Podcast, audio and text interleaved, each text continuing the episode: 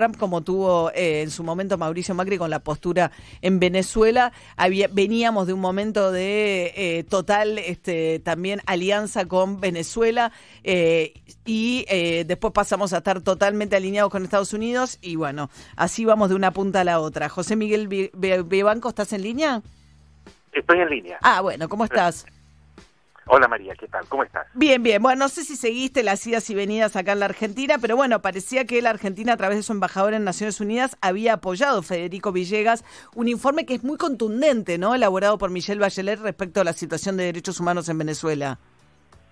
Y lo apoyó, Argentina apoyó. Federico Villegas, a quien tengo el privilegio de conocer y trabajar con él en otras épocas, justamente en temas de derechos humanos, eh, planteó eh, una posición que me parece impecable eh, por parte de cualquier gobierno democrático, eh, apoyando el informe, de, el último informe de Michel Bachelet, que detalla ejecuciones extrajudiciales, torturas. Las torturas no son distintas a las torturas que aplicaba la dictadura de Videla, la dictadura de Pinochet, con electricidad en los genitales, electricidad en los, en los párpados, el submarino, es decir, sumergir a las personas bajo el agua, golpizas brutales, en fin. Eh, creo que eh, la posición de Argentina, al igual que del resto de las democracias latinoamericanas, frente a ese informe de Michelle Bachelet fue absolutamente impecable. Pero después... No sé si hiciste, escuchaste las declaraciones de Alberto Fernández ayer cuando Víctor Hugo Morales le reprochó eh, esa postura diciendo que era pro norteamericana y que era eh, a favor del Departamento de Estado, etcétera, etcétera. Bueno, Alberto Fernández dijo que, Argentina defiende los derechos humanos en el mundo entero y habló del bloqueo de Estados Unidos a Venezuela. Mira, a ver, eh, varias cosas. A mí no me parece que es altamente reprochable una la verdad es que más que reprochable, una vergüenza, es que existan sectores hoy día en la Argentina que crean que el tema de los derechos humanos pasa por un lente ideológico. Es decir, eh, como se trata de una, un régimen afín, eh, uno puede eh, bajarle el perfil, justificar, poner las cosas en contexto y decir, mire, no se pueden condenar las violaciones a los derechos humanos en tal o cual sitio porque es un aliado ideológico nuestro. Esa es una visión propia de la Guerra Fría, eh, que refleja además una, una tremenda ignorancia, un doble estándar eh, mm. que no, no puede existir.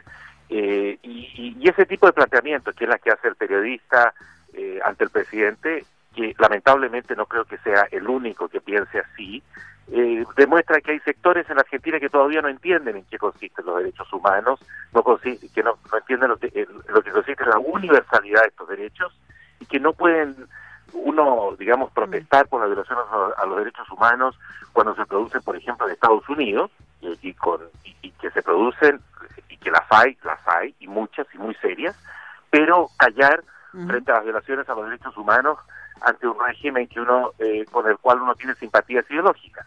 Ahora, tú me preguntas por la respuesta del presidente. A mí me parece que eh, el sostener que Argentina defiende y protesta por eh, violaciones a derechos humanos en todo el mundo también me parece una, línea correcta, María.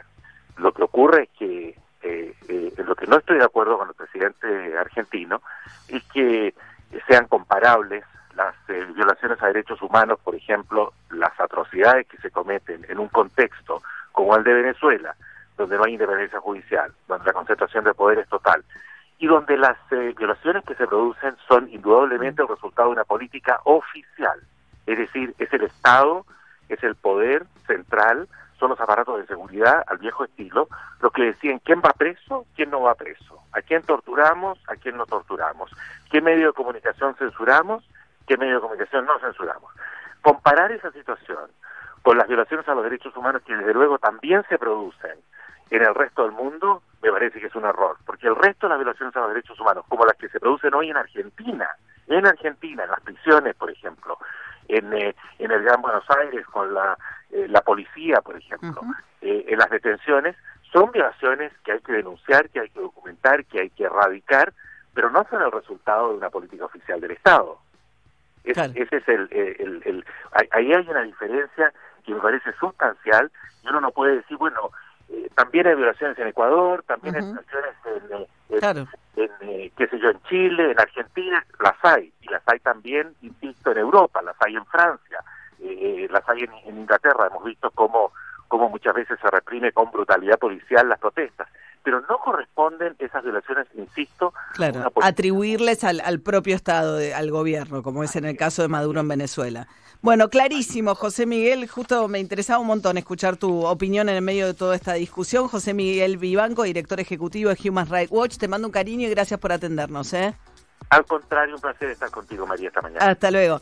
Y, y mencionaba José Miguel los casos en Argentina. Juli viene creciendo mucho también el caso de Facundo Astudillo Castro, este chico desaparecido desde el 30 de abril. Ayer habló Estela de Carlotto, la presidenta de Abuela de Plaza de Mayo, del caso de Facundo es un desaparecido, si en democracia y con la intervención de la policía, eso está bien claro. Entonces hay que pedirle a las autoridades pertinentes que acá se, pare a quienes son responsables, se los indague, se los juzgue.